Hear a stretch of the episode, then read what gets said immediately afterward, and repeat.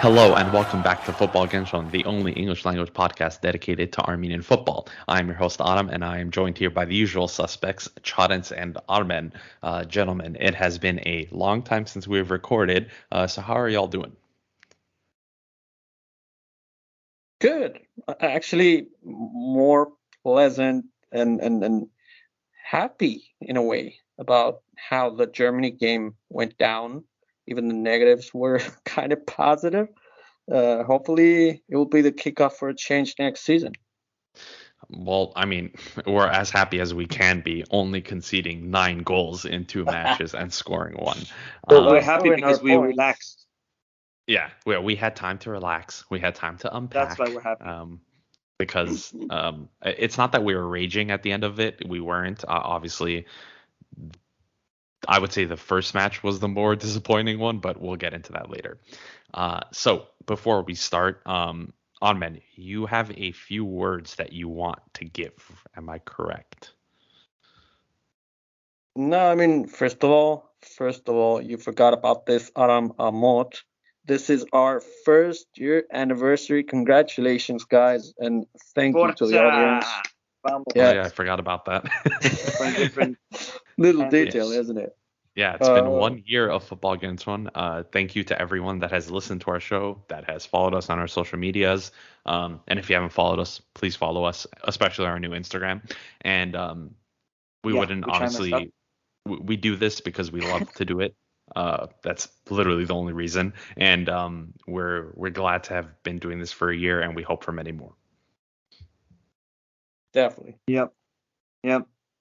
We want to build with this just like our national team. Want to build with us. That's the stuff, baby. I mean, um, yeah.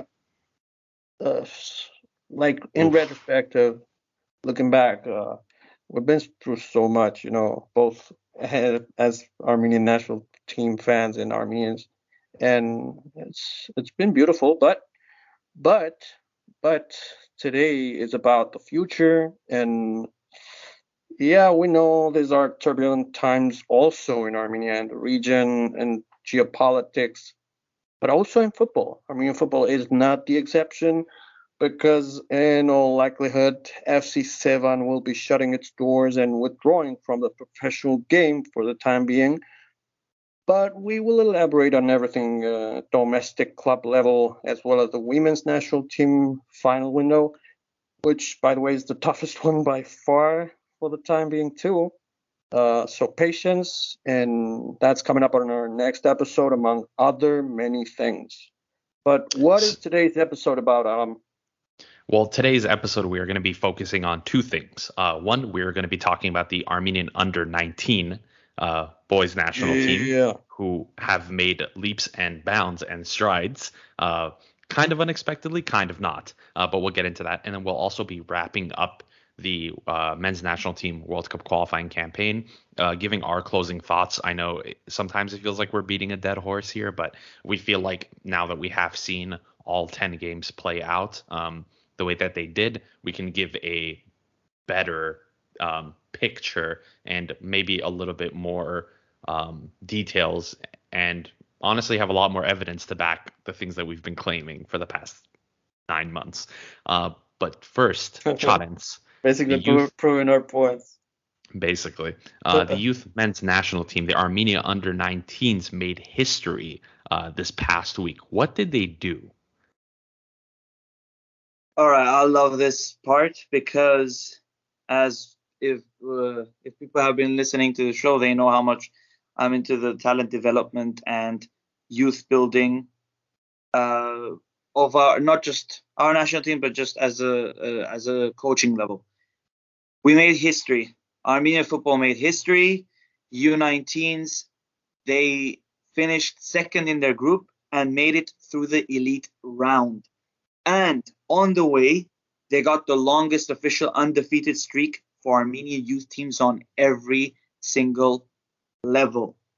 And how did that play out? Well, U19, they beat Scotland after trailing nil to at halftime.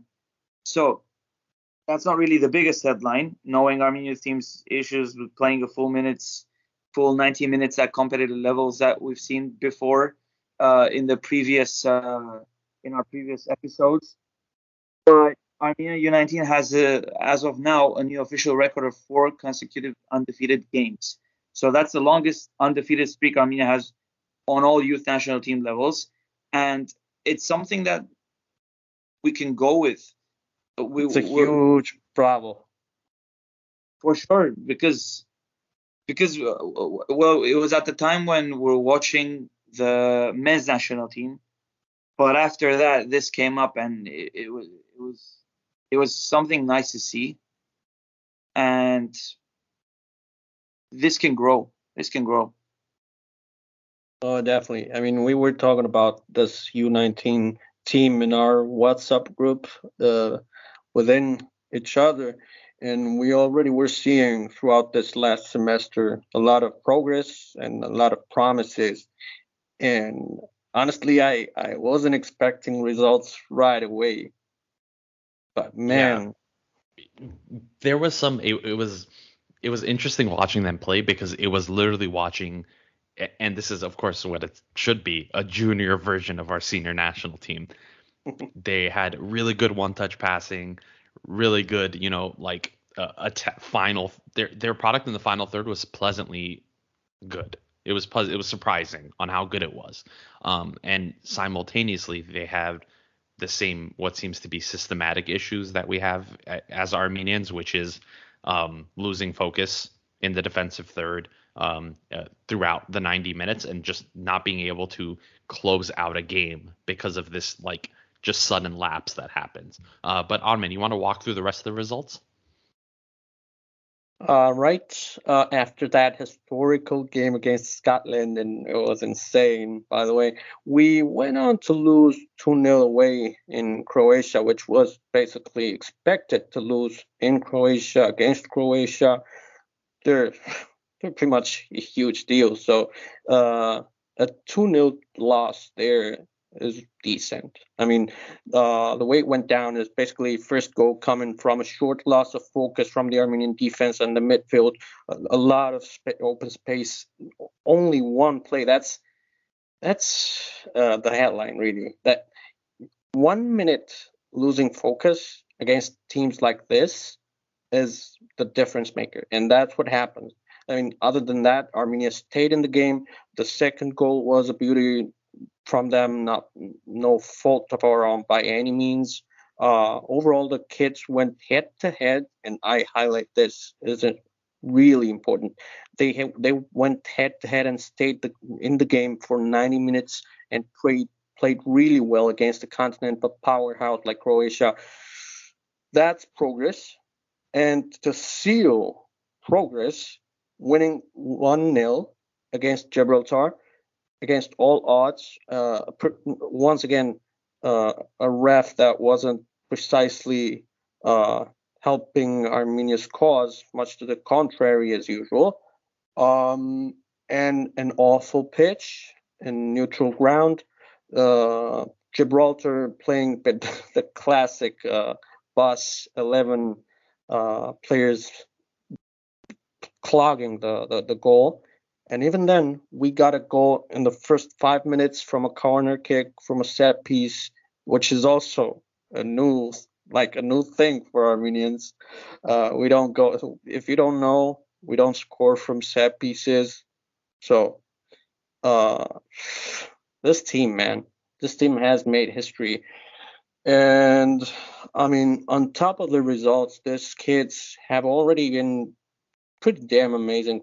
And and and they're class footballers. We have seen actually on Twitter. If you don't follow us on Twitter, please do because that's where everything goes down. And and on Twitter, some big big scouts have noticed Armenian under 19 players. Uh, we will be elaborating on them in the future, but we know for sure we are looking at a golden generation of Armenia, like Armenian footballers, that I would say in eight years or so will reach their peak. But damn, the future is looking bright. And uh, by the way, stay tuned for Elite Round Raw, which should be around should be announced around uh, January or something like that, and played around March. So during the transfer window, we will be looking out for that too. Um, so that's basically about it about the on the youth national team. This is historical, guys. Anything to add on on our this beautiful, beautiful news? Um, not really anything to add, but just another observation of how you know. Just enjoy it. Yeah, and and being able to dominate Gibraltar and not concede a last minute equalizer to ruin all the hopes was, and and yeah, and and, and we dominated Scotland too. I mean, they scored because of loss of focus again, but when it comes down to performance, we were playing better too. Yeah, I agree, and it was pure domination against Gibraltar.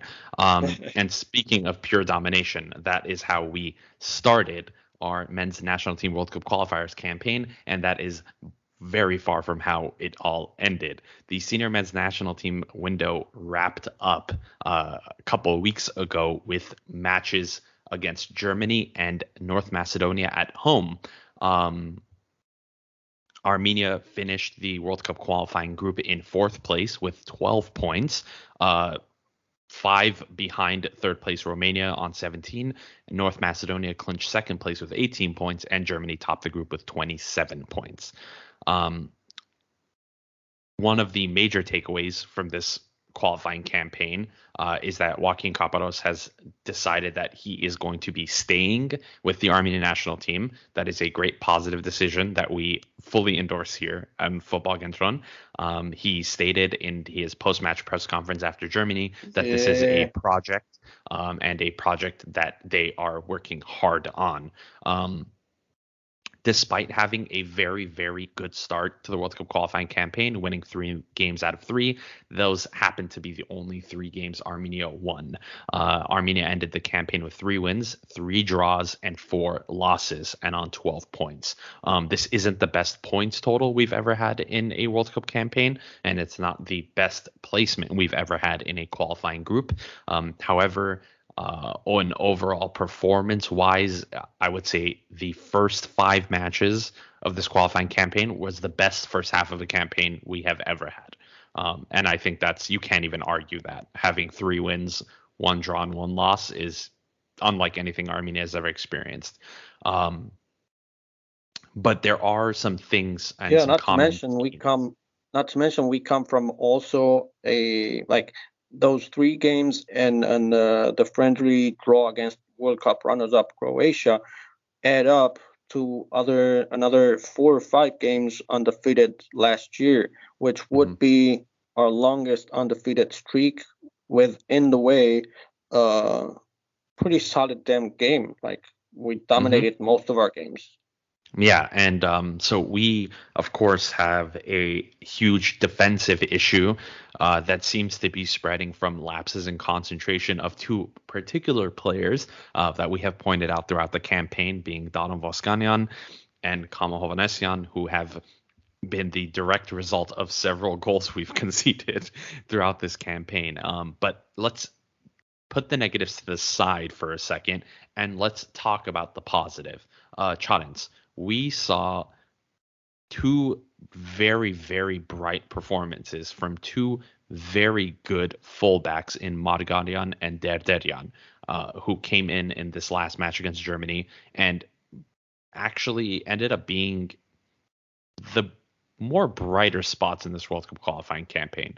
Knowing what we have as a defensive issue with, you know, Kamo being horrible at left back and with Voskanian being the ever-present disease in our starting lineup. Um, h- how do you assess how Margarian and Derderian did? Personally, I'm waiting to see more game time from them in the in the next uh, campaign that we're going to have in the Nations League. Ending ending the game, the whole uh, campaign of the World Cup qualifiers, um, it was it was like a hint that they're definitely going to play at some point. Obviously, now I said that it's in June, so we have to wait, etc., etc. But considering how everything had went, I guess Caparros's mind was let's play them because we need to see more of them. And personally, I do see that it's it was too late to try them. It, it's better to risk it sometimes.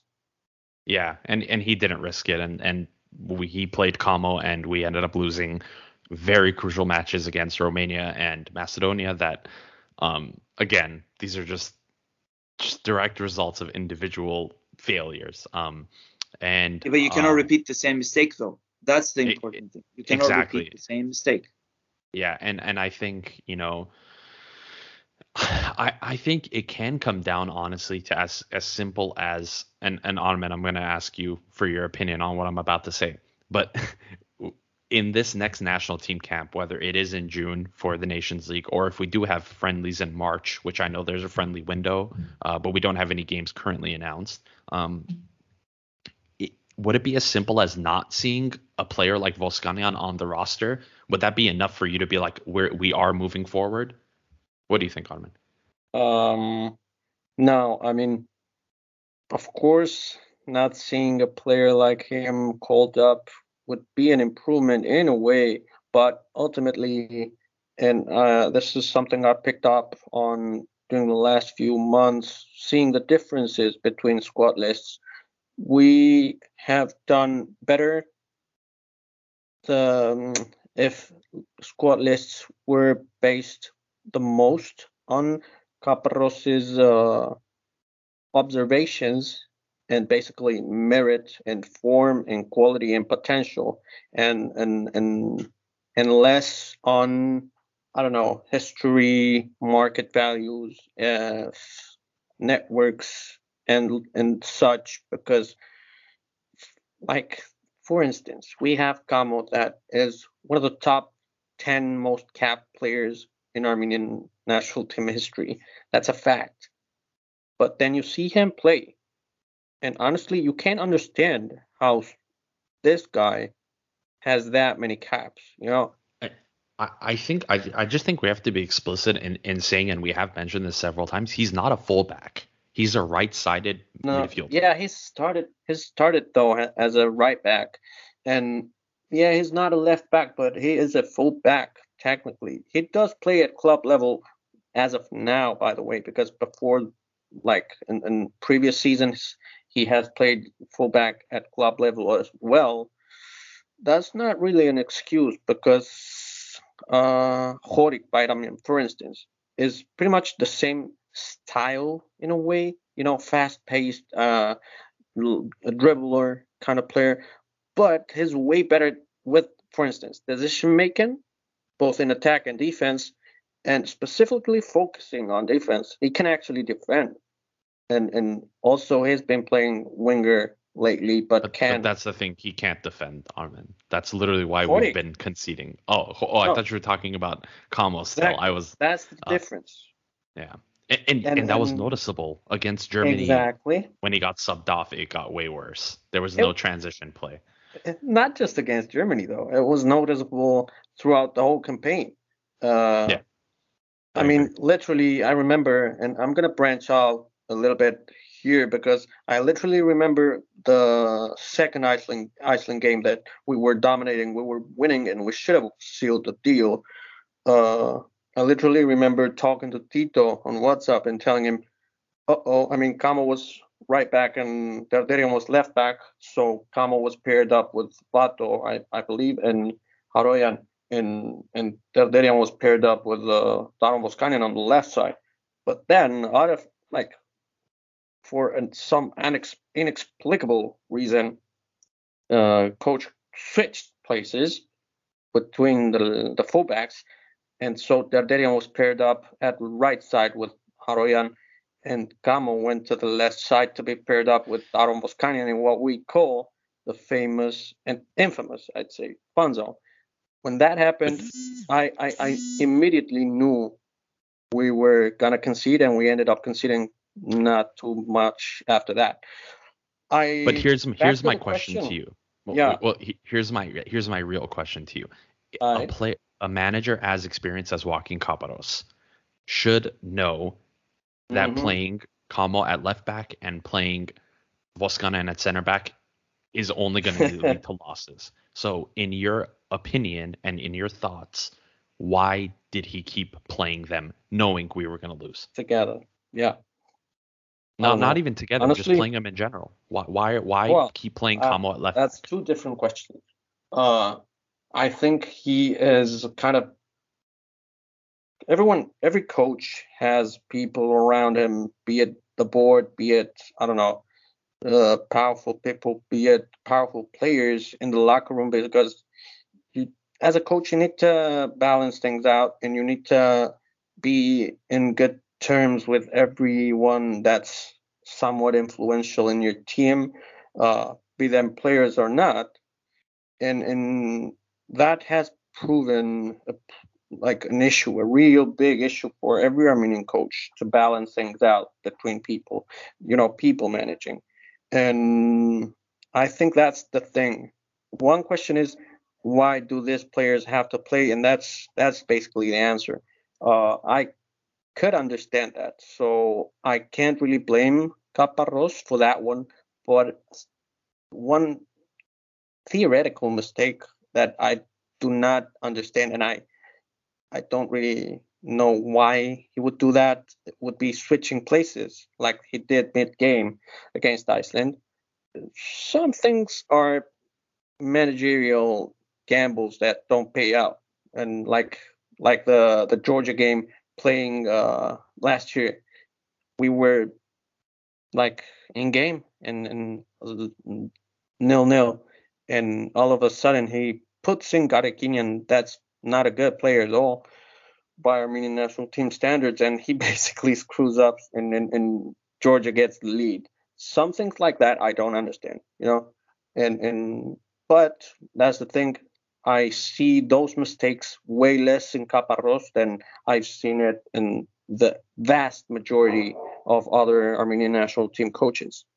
But that's yeah, that's just where I disagree with you because I think playing Kamo at left back consistently is a consistent mistake that he made that I think a Mm, good no, I coach would I have been agree. able to identify and remove. And the fact that he didn't do that, and I, and I know, I know Cap is a very, very, very good coach. There, I- I there has to be thing, I- extrinsic forces. And that's what I was saying basically. Yeah. There's no way a guy, there's no way a manager as good as him would constantly make that same mistake without I mean- having been forced into the situation. and and and it basically plays out on what we have said based like call Derderian and then, then he did and Derderian ends- ends up being amazing call uh, Ararat he did he he played pretty good in the in the friendly window but of course Ararat can't play if there's someone like Derderian shining in competitive games uh but that's the thing there's now healthy competition in the right back spot called Mhm. Shiro Margarian, and he did. I mean, yeah, it was getting ridiculous up to a It- point.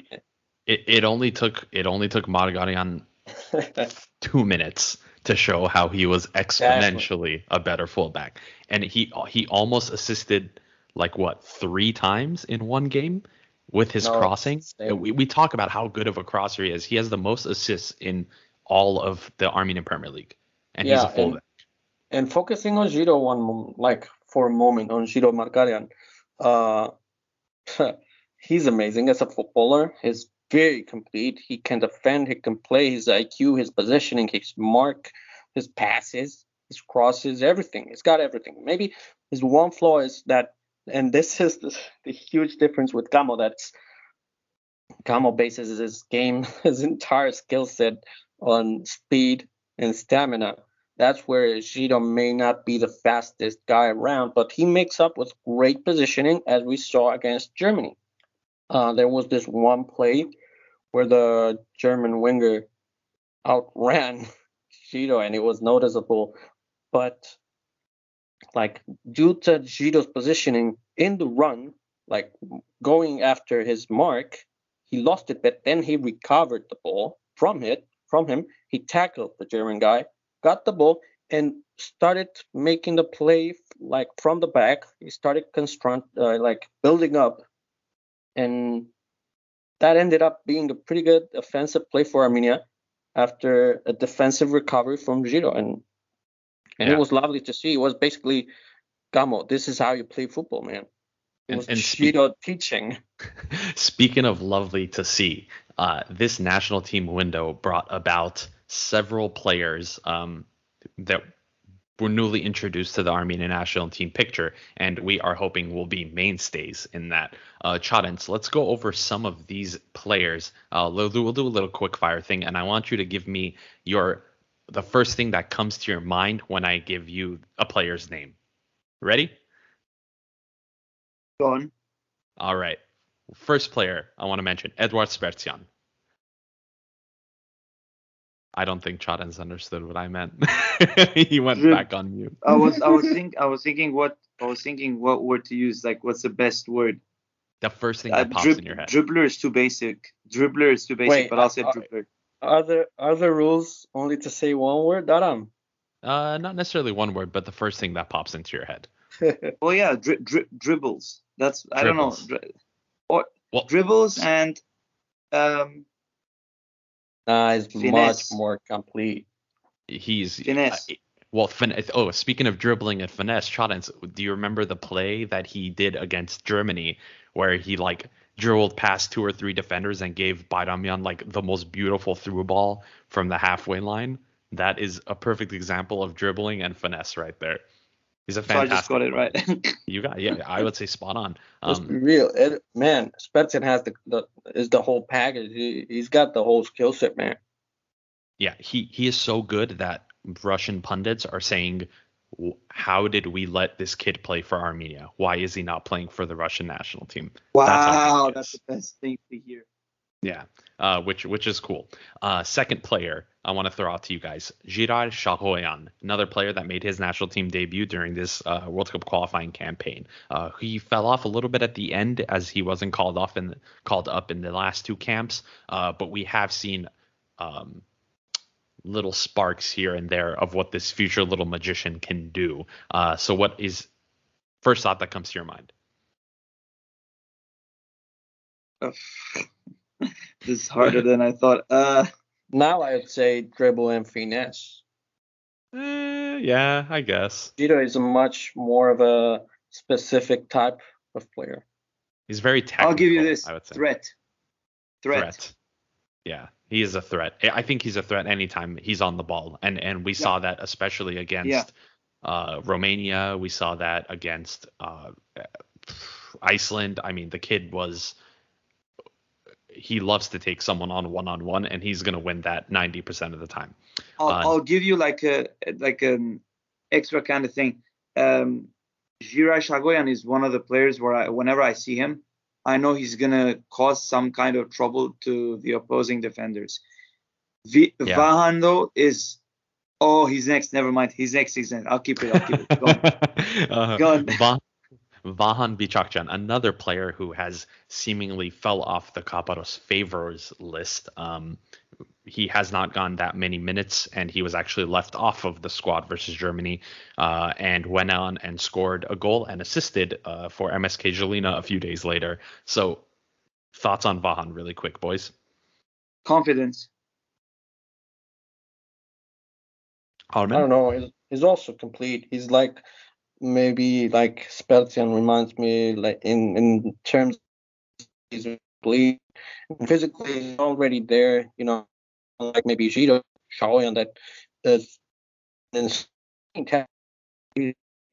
physical and get shot around a lot and and on a one on one he can't really take on a defender. So maybe that's one point for Giro Shahoyan to improve on.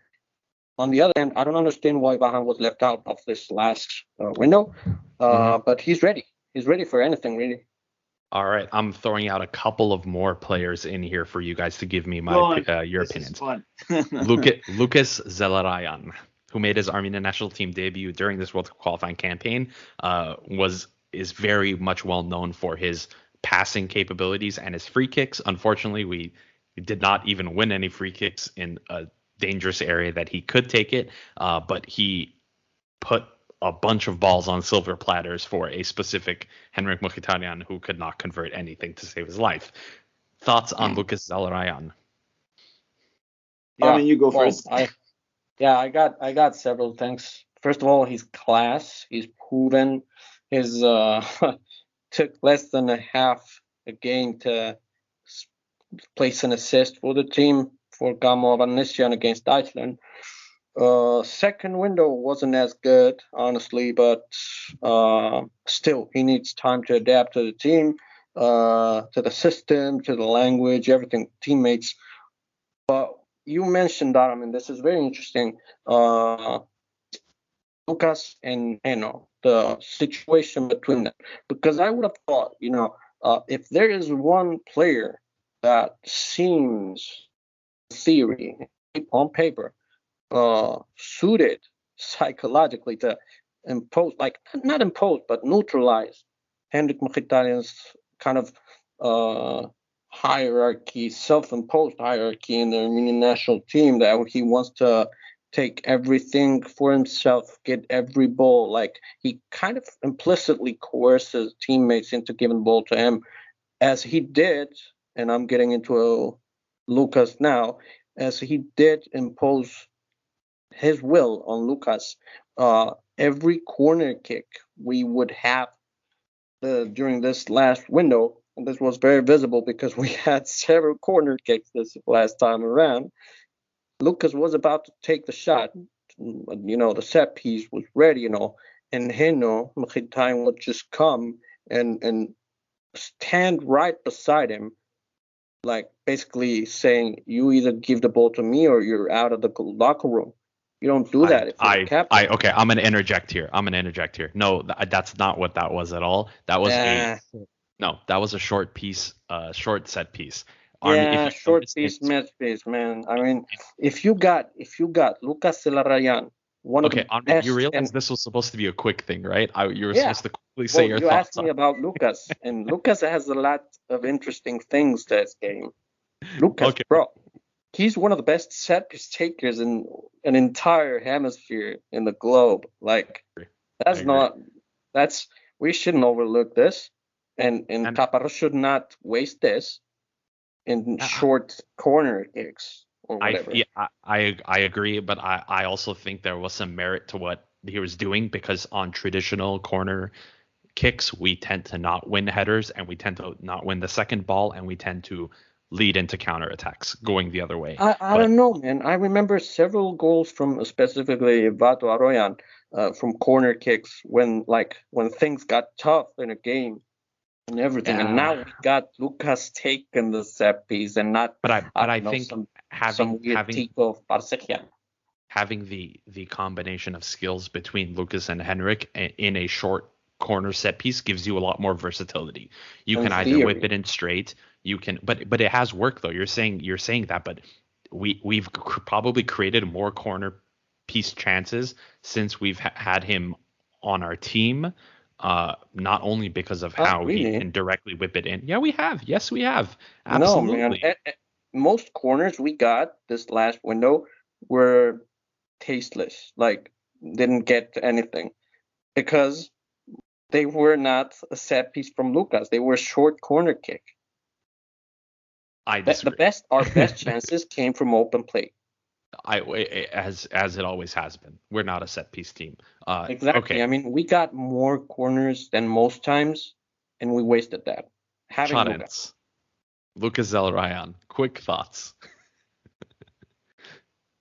Another uh, no speed, speed, Speed- speed in a way that we didn't have. Speed, speed in play. Okay. That that I What could see gonna say that. about Vahan is that uh, with uh, compared with like uh, Giroud, is that Vahan is more of he's more decisive. I mean that's why he's more of a center attacking midfielder, and Giroud is a winger. Uh, Vahan is more he sees and reads the game than Giroud. Giroud is very attacking and very uh, very much big of a threat. But anyway, that's because of being a winger. All right. And Honestly, last player. honestly, honestly, before we move on, during Uh, the, that nine game undefeated streak, let's be real. I remember the, the one-touch game from Armenia was insane. Like it was European, top European level.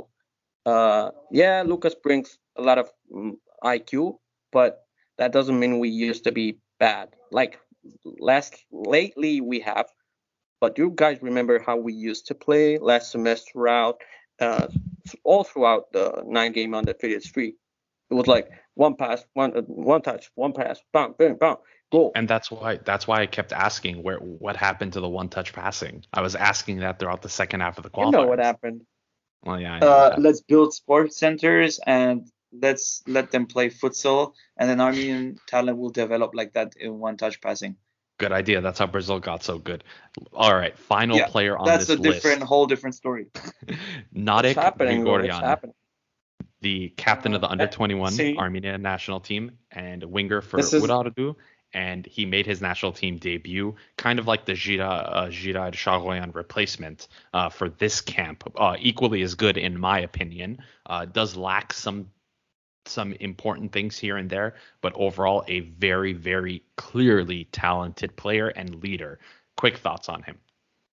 Narek is the basic, perfect example of what I was saying on the short pass thing. We already have short pass players that can perform that at like elite levels. Narek is the perfect example. Chonitz, anything to add on Narek? To be honest, no. I want to see more of him to be more confident in what I'm what I want to say. Well, if you want to see more of him, you should check out the Armenian Premier League, where you can watch all the matches live on YouTube. Well, yeah. there you go, plug. Great Well, way of just- advertising it. Yeah, there you go. Yeah, Because he Narek scored, he scored some incredible that- goals.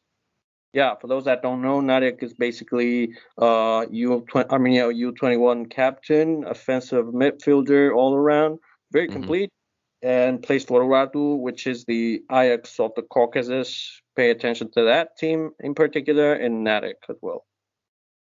Yep. And uh, so that's going to wrap it up, I would say, for Armenia's World Cup qualifying campaign. Uh, we didn't want to discuss the game, the matches in detail, because there wasn't really a point, honestly, in doing so. I think we've beat a dead horse with that one.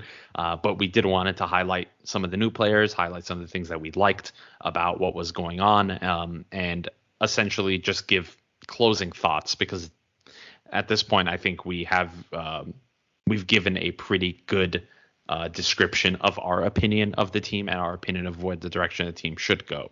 Um, but speaking of where the team should go, uh, we have several players listed here, Ottoman, uh, who we think uh, are almost ready or ready to make national team debuts. Um, one area that we feel as though we need someone maybe sooner rather than later uh, is a goalkeeper. Uh, against Germany, Buchnev made his Armenia national team debut and had an absolute horrible blunder uh, that should never have been a goal. And we- it- Let's be real, we knew we called it. Yes, and it put everything into context for us that Yurchenko is good, was good enough, I would say, for the Nations League, no questions asked. Um, World Cup qualifiers was a different animal, and it showed that he wasn't able to keep up on many instances. Um, Buchnev is clearly not good enough, and we have some other goalkeepers uh, that are a little less experienced right now, but can maybe make the leap. And I'm talking specifically about Grigory Matevosyan, the 22 year old goalkeeper from FC Noah in Armenia. Matevosyan was an Urartu Academy product that somehow didn't make it into the first team and uh, slipped into Noah, and due to injuries, uh, found himself in the starting lineup. And he has been very, very good for them since. Um, to paint a little bit of a picture for our listeners, Matevosyan is a giant in terms of um, Armenians. He's six foot one, I believe.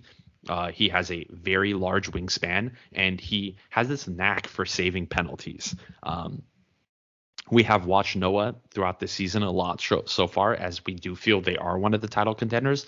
They're currently on the outside looking in, uh, but I would put money on them making it into the top four by the end of the campaign. Uh, boys, I'll leave this open to anyone who wants to discuss it. Goalkeeper situation. Do you think calling up Matevosyan for the Armenian national team and starting him is a good idea. Uh, let's just say hypothetically we have March friendlies. Would you like to see Matevosyan start in a March friendly? Yeah, yeah, Definitely. Especially on a friendly. Mm-hmm, mm-hmm. I Friendly, mean- why not? Just play him. There's two things here. A, he's 22 years old. He's very young. Uh, so you don't want to like put extra psychological stuff on him. Uh, I don't know how his mind is. I honestly don't know him personally. But from an APL perspective, he plays at the same leg as Buchnev and Yurchenko and all the others, and is way younger, specifically 11 years younger than both Buchnev and Yurchenko. And he's already better at 22, which for a goalkeeper is really young. He's already better at the same competition than 11 year older Buchnev. So, is it ready to defend? Is Grigori Matevosyan ready to defend the Armenian goal, the Armenian national team goal? Definitely, definitely, definitely, definitely. And I honestly, it's time, and I would like to see Aivazov as his replacement and Yurchenko, of course, because by the way, Yurchenko has been dealing with injuries this last year. So that's a little bit of context into why he hasn't been playing all that much at club or national team levels. But Matevosyan is definitely ready. And we also have Nersessian. Of course, for me, Matevosyan is the first choice. Okay, now let me let me. This is coming your direction, Chadens. We have two Armenian goalkeepers that currently play abroad in Manuel Nazaretian, who plays for Marseille B, and we also have Varujan, who plays for Rayo Vallecano. Now, Varujan these-. Yeah. Now these two players, although playing at better clubs, they're not necessarily playing at a better level currently, and we don't really even know how many how much game time they even get. So if you had a choice between playing Manuel Nazaretian, who plays for Marseille, Varujan Hovhannisyan, who plays for Rayo Vallecano, and our boy Matevosyan, who plays week in week out for Noah, who would you select, Chadens? It's um, the answer is obvious, Matevosyan, because uh, you already said it. The other two are very young. Firstly, secondly, they don't get enough time. The, the goalkeeper needs to be decisive, so he therefore needs to be playing a lot of games. Even if if he's young and he's playing a lot of games, it shows that he is a decisive player because the goalkeeper needs to be aware of the game. If there's a goalkeeper who's playing often and also is young, which is a very good bonus, especially for uh, our national team, where we Mhm. always focus on bringing players with experience because they can decide the games. It will be better to have Matevosyan definitely, and also to add Yurchenko's time is maybe coming up. Uh, It, obviously, it's his decision, but Yurchenko is growing older. Yeah, he will be. He will. He might not retire yet, but By the way, he's only one year older than Buchnev, for instance. I'm just throwing that out there. that that's another good point. The the point is that not just because they're old to step out of the way, but my point is to break this barrier of he's old, he has experience, he should play over anyone. If you get enough game time, you build experience and you grow better. Yeah, I, I think it's going to be really telling to see in, in the next camp what goalkeepers he calls up because at this point, I, I just don't see a reason to ignore Matevosyan. He's playing every week for Noah. Noah's one of the top clubs, probably going to have Europe next year. Um, but even before yeah, then, I mean, you're right. uh, he's he, there's no reason why you shouldn't call this kid up. And and I think just for consistency's sake, I think that's why Mhm. he, he was calling up the Urartu goalkeepers and and Buchnev and whatever because he just wanted to keep the same few goalkeepers.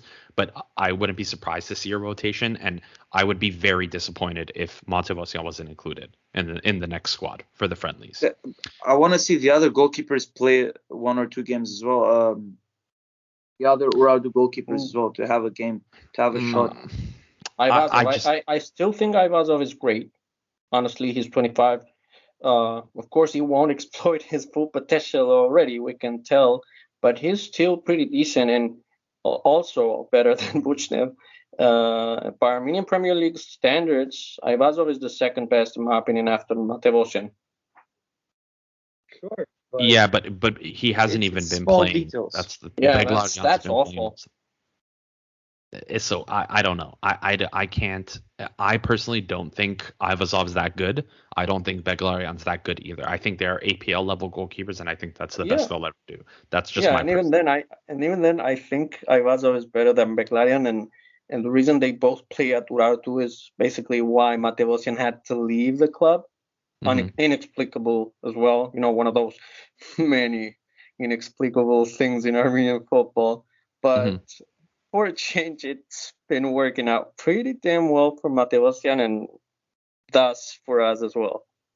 Yeah, and, and just to put this into context for everyone, so um, Matevosyan's currently competing with two Russian goalkeepers, Pavel Ovchik, I can't even pronounce this, Ovchinnikov, and Nikolai Novikov, uh, who are 23 years old and 21 years old respectively. So he's competing with people in a similar age group for the starting goalkeeper spot, and then I believe Ovchik- Ovchinnikov had it before, and um, he actually joined from Veles Moscow, which uh, was where Galoyan played. Fun fact, uh, Galoyan, sorry, Galoyan, Galoyan. uh, Galoyan played. Uh, but I, I just think, again, he is a very good goalkeeper and he deserves a chance. I think we should just leave it there. Next up Mhm. uh, is a player that I know Onman has been lobbying for for a very long time um, but now currently finds himself in a very interesting predicament. I'm, of course, talking about Arthur Kartashyan, who is um, a 25 year old central defender for FC Sevan, the now withdrawn club in the Armenian Premier League. Um, FC Sevan had a FC Sevan's owner had a little bit of a fallout with the federation, and they decided to withdraw from the league. Uh, this will be, I think, the eighth consecutive year that Armenia will not finish with all of its clubs. Um, so now this leaves us in a little bit of a pickle because we have this player here in Kartashyan, and I guess we can, you know, couple him up with. Uh, no, yeah, What do you mean? I, I was I was thinking Danielian, but you know, what happens to Kartashyan now? We- know he's a Mm. player that we feel should be in the national team picture. Uh, he was a Pyunik Academy product. He is a very good defender. We we see it, um, and we have clearly have a very lack of depth in the central defensive uh, position currently in terms of players with experience. Now we do have a couple of young players who are good, but they're not playing at a high level currently, and they can't be called up to the national team. Danielian, on the other hand, is playing at the same level as Voskanian, for example, but he is clearly a much better defender. This question is kind of going to be two part. One, because Sevan isn't going to be existing anymore. So what, what's going to happen to Danielian? And two, what is it going to take for him to make it into the national team? Uh, both Kardashian and Danielian, I think what's gonna happen is for them, and the, the two questions are together in a way because once they go wherever they're gonna go because they're it's a fact they're both becoming free agents. Uh, they are basically gonna be wide open doors for the Armenian national team. Uh, the Armenian national team has always had this thing where uh, the more in better terms a club is with the federation, the more likely it is the, the national team will be looking at that particular club for call-ups. So now that they're leaving Sevan, they're gonna have better chances. And in Artur Kartashyan's case in particular, he like it's pretty simple really. Sevan or not, he is hands down like unquestionably the best center back in the Armenian Premier League. Like stats say that, and performances say that. It's you can't avoid that. So that kind of player, in my opinion, at 25 years old, the, the even before the prime of his career, is ready for a European challenge. Like he is ready to take on a career in Europe.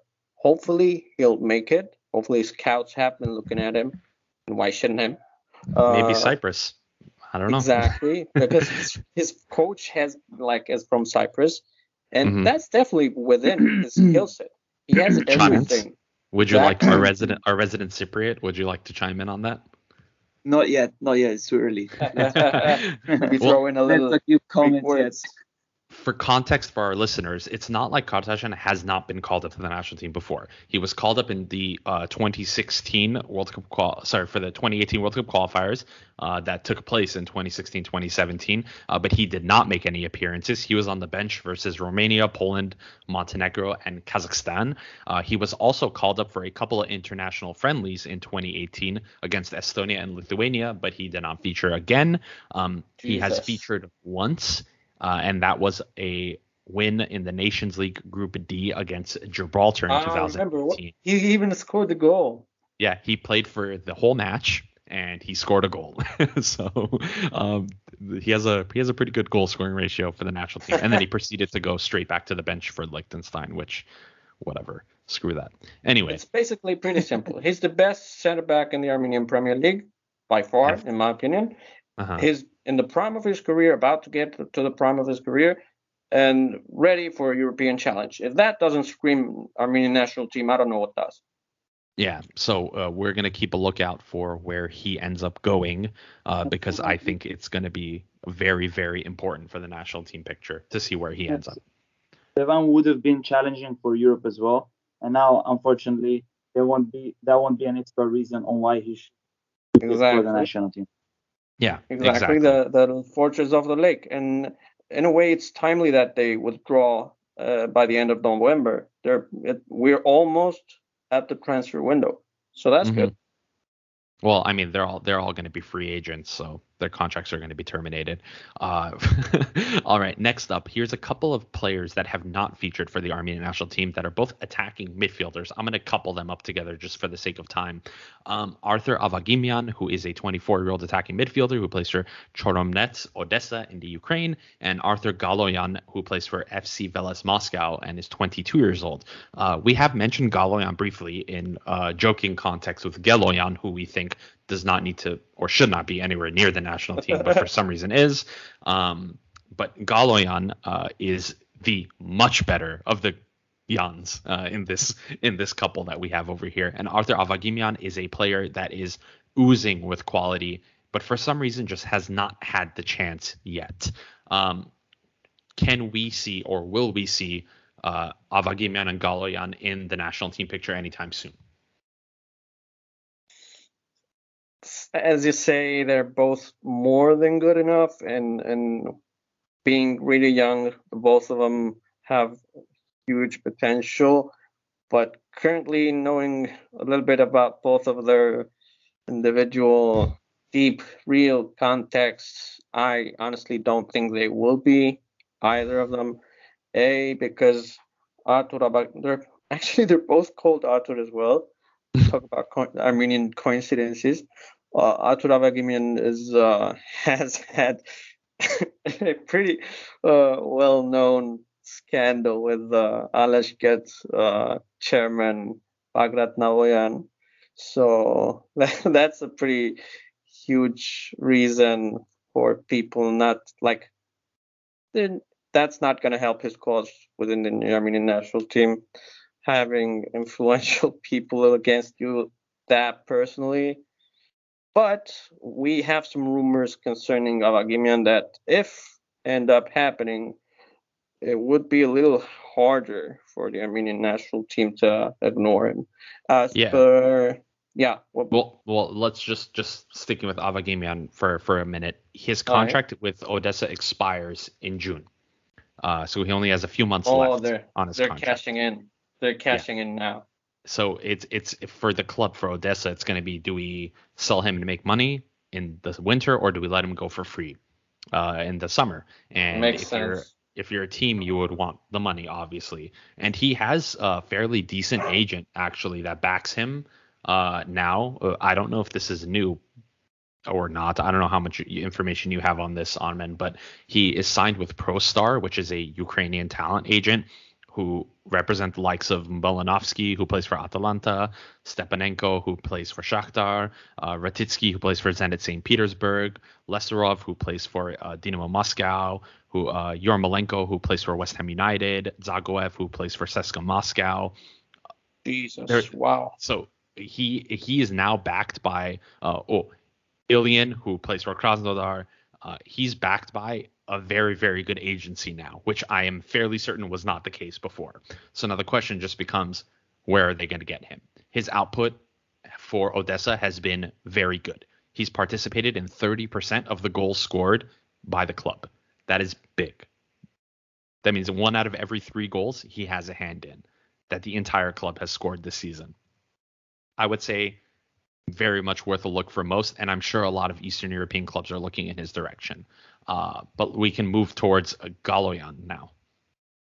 It's a little more of an interesting one, yeah. Galoyan, because both he had a trial at CSKA Moscow. Yeah, for the record, both of them have openly stated they want to play for Armenia. Uh, so that's another problem for them. uh, the classic Eastern European freezing a, a, player off if he wants to play for Armenia. Mm-hmm. Um, so, but Avagimyan is past that point of his career. He was frozen off Shakhtar earlier, and now he's basically on his time to shine, and he's shining. Galoyan is also shining. And as you said, Adam, he had a successful trial at CSKA Moscow but he was uh, not offered a contract for the same reason. He wants to play for Armenia. When CSKA board learned about that, found out about that, they dropped him, and he's now shining at Bel- and at Veles, and Lokomotiv Moscow are looking to sign him on. So I don't know if he does sign for Lokomotiv, if there's actually any chance for Armenia just to, to, to add him, to naturalize yeah. him. Lokomotiv. As uh, yeah. As much as he wants to play for us. I mean, yeah. yeah. And Lokomotiv just took someone else away from Armenia very recently, exactly. Nayir Tiknisian. Not that Nayir ever wanted to play for Armenia. Actually personally of the opinion that he does not want no, to play they, for Armenia. Tiknisian said he wants he wanted to play for Armenia earlier in his career, but now, for his for the sake of his club career as a pro, he has to, you know, kind of be lenient mm-hmm. and, and, and and put his head down and say, if Russia called me, I'll do the deed. Uh-huh. Good thing though is he hasn't still been called up by Russia, so he's yeah. still eligible on uh, third year of his pro career. So if things stay like this for Tiknisian, I believe by this time next year he would be open to joining us. So let's a little dive into a little bit of detail with uh, Galoyan as we did uh, previously. Galoyan has been in the starting 11 for Veles Moscow in 88% of their matches this season. Uh, for context, Veles Moscow plays in the second division of Russian football. He has participated in 50% of the goals that Veles Moscow has scored this season, um, meaning every other goal that Veles Moscow scores, he either scores or assists in it. So he is clearly a very, very influential player within Veles Moscow's current setup. Uh, Veles is sitting right now, if I am not mistaken, ninth in the league, and it's looking like promotion is probably not going to happen. But Artur Galoyan is too much of a talent to pass up. Transfer market currently values him at six hundred and sixty thousand. Uh, that was last updated in May.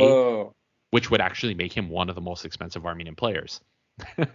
so, uh, despite playing in the second division, he's clearly getting noticed. I would say uh, whether or not he call, gets called up to the Armenian national team is a bigger question because of course, as Armen previously mentioned, uh, he he does want to play for Armenia. He's made that very much known, and he had a trial at CSKA Moscow, and we are of the opinion that him wanting to play for Armenia is the reason why he was not signed.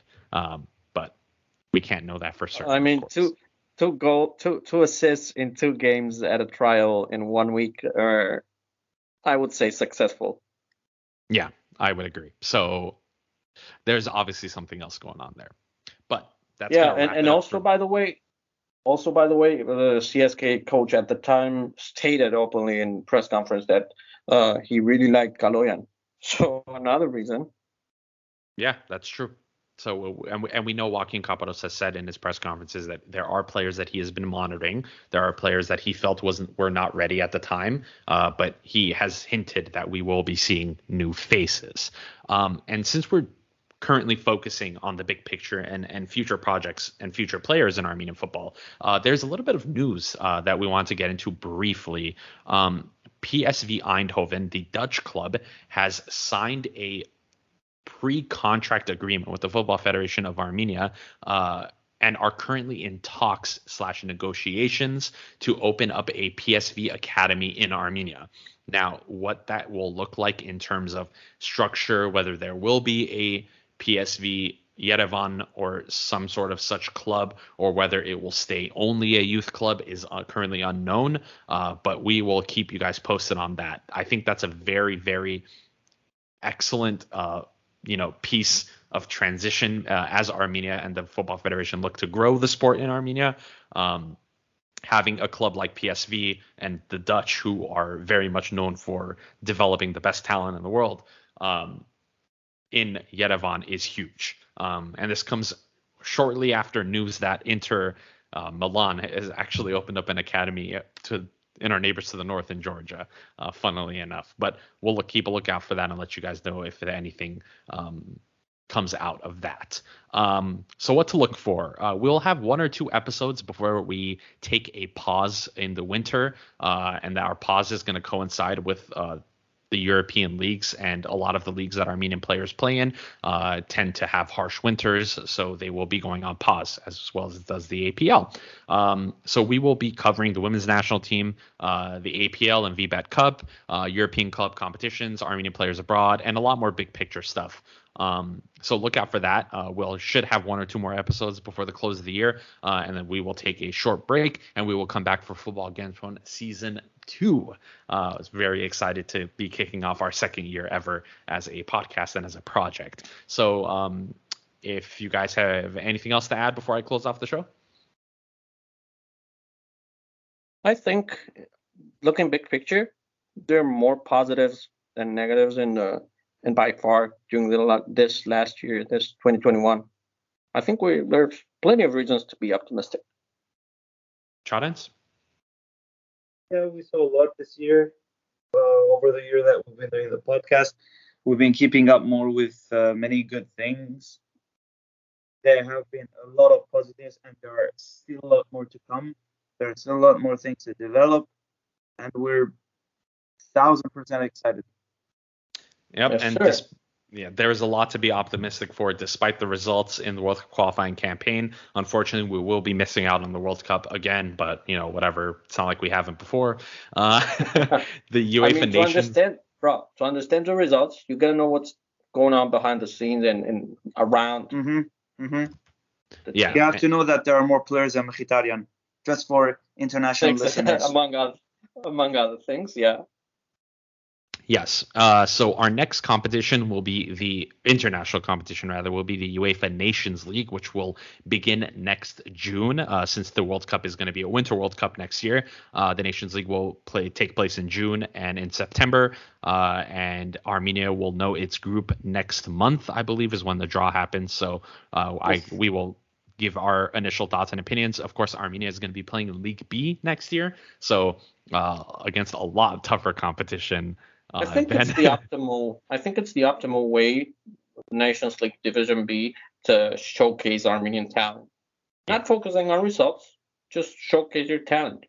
Exactly. Uh, so hopefully, uh, well, not hopefully, we will have our thoughts and opinions once that draw takes place. So look out for that coming soon. Uh, there may be March friendlies. If there are, of course, we will cover those as usual. But until then, we will be doing our usual news and players abroad shows. Uh, we had a little bit of a national team quick attack, of course, as as the because of the new schedule and because of COVID and how everything played out. But on behalf of the boys here, on behalf of Football Kentron, thank you for listening to us. Thank you for one year uh, of Football Kentron. We're very happy uh, that you know we have been able to reach a year with this with this project, and um, we hope hopefully next year is, is a better year.